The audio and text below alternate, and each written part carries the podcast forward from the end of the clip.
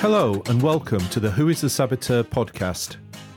When things go wrong in your life, do you blame other people, fate, or the world? The biggest force that sabotages your life is inside of you. It's your own unconscious. I'm Dr. Mike Drayton. I'm an organisational consultant, executive coach, and clinical psychologist, and I'll be taking a deep dive beneath the surface of your day to day life. This episode is called The Art of Groupthink.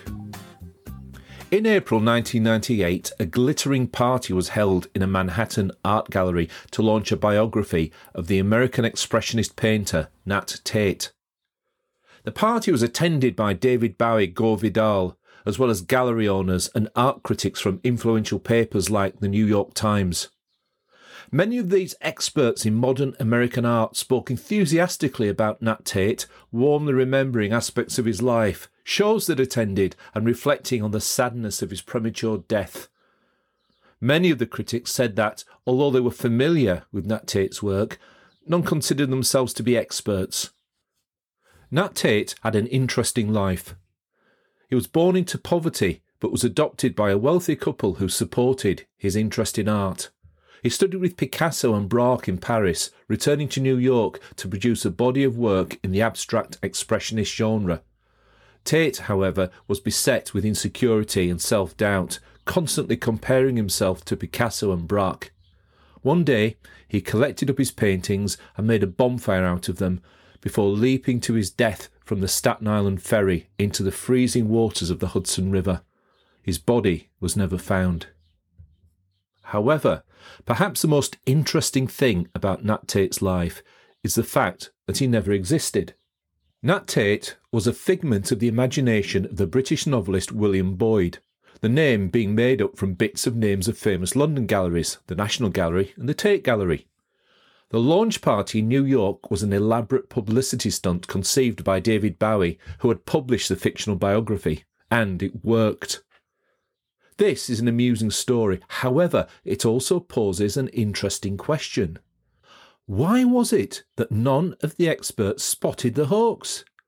And why those that did have their doubts failed to speak up? The reason can be explained by a psychological process called unconscious or cognitive bias. In this case, at least two unconscious biases were affecting people's perceptions and decision making groupthink, and confirmation bias. Groupthink is a psychological process that occurs when a group of people, in which the desire for harmony and conformity in the group results in an irrational and dysfunctional decision making process. Any potential conflict is minimized because of the desire for harmony and agreement.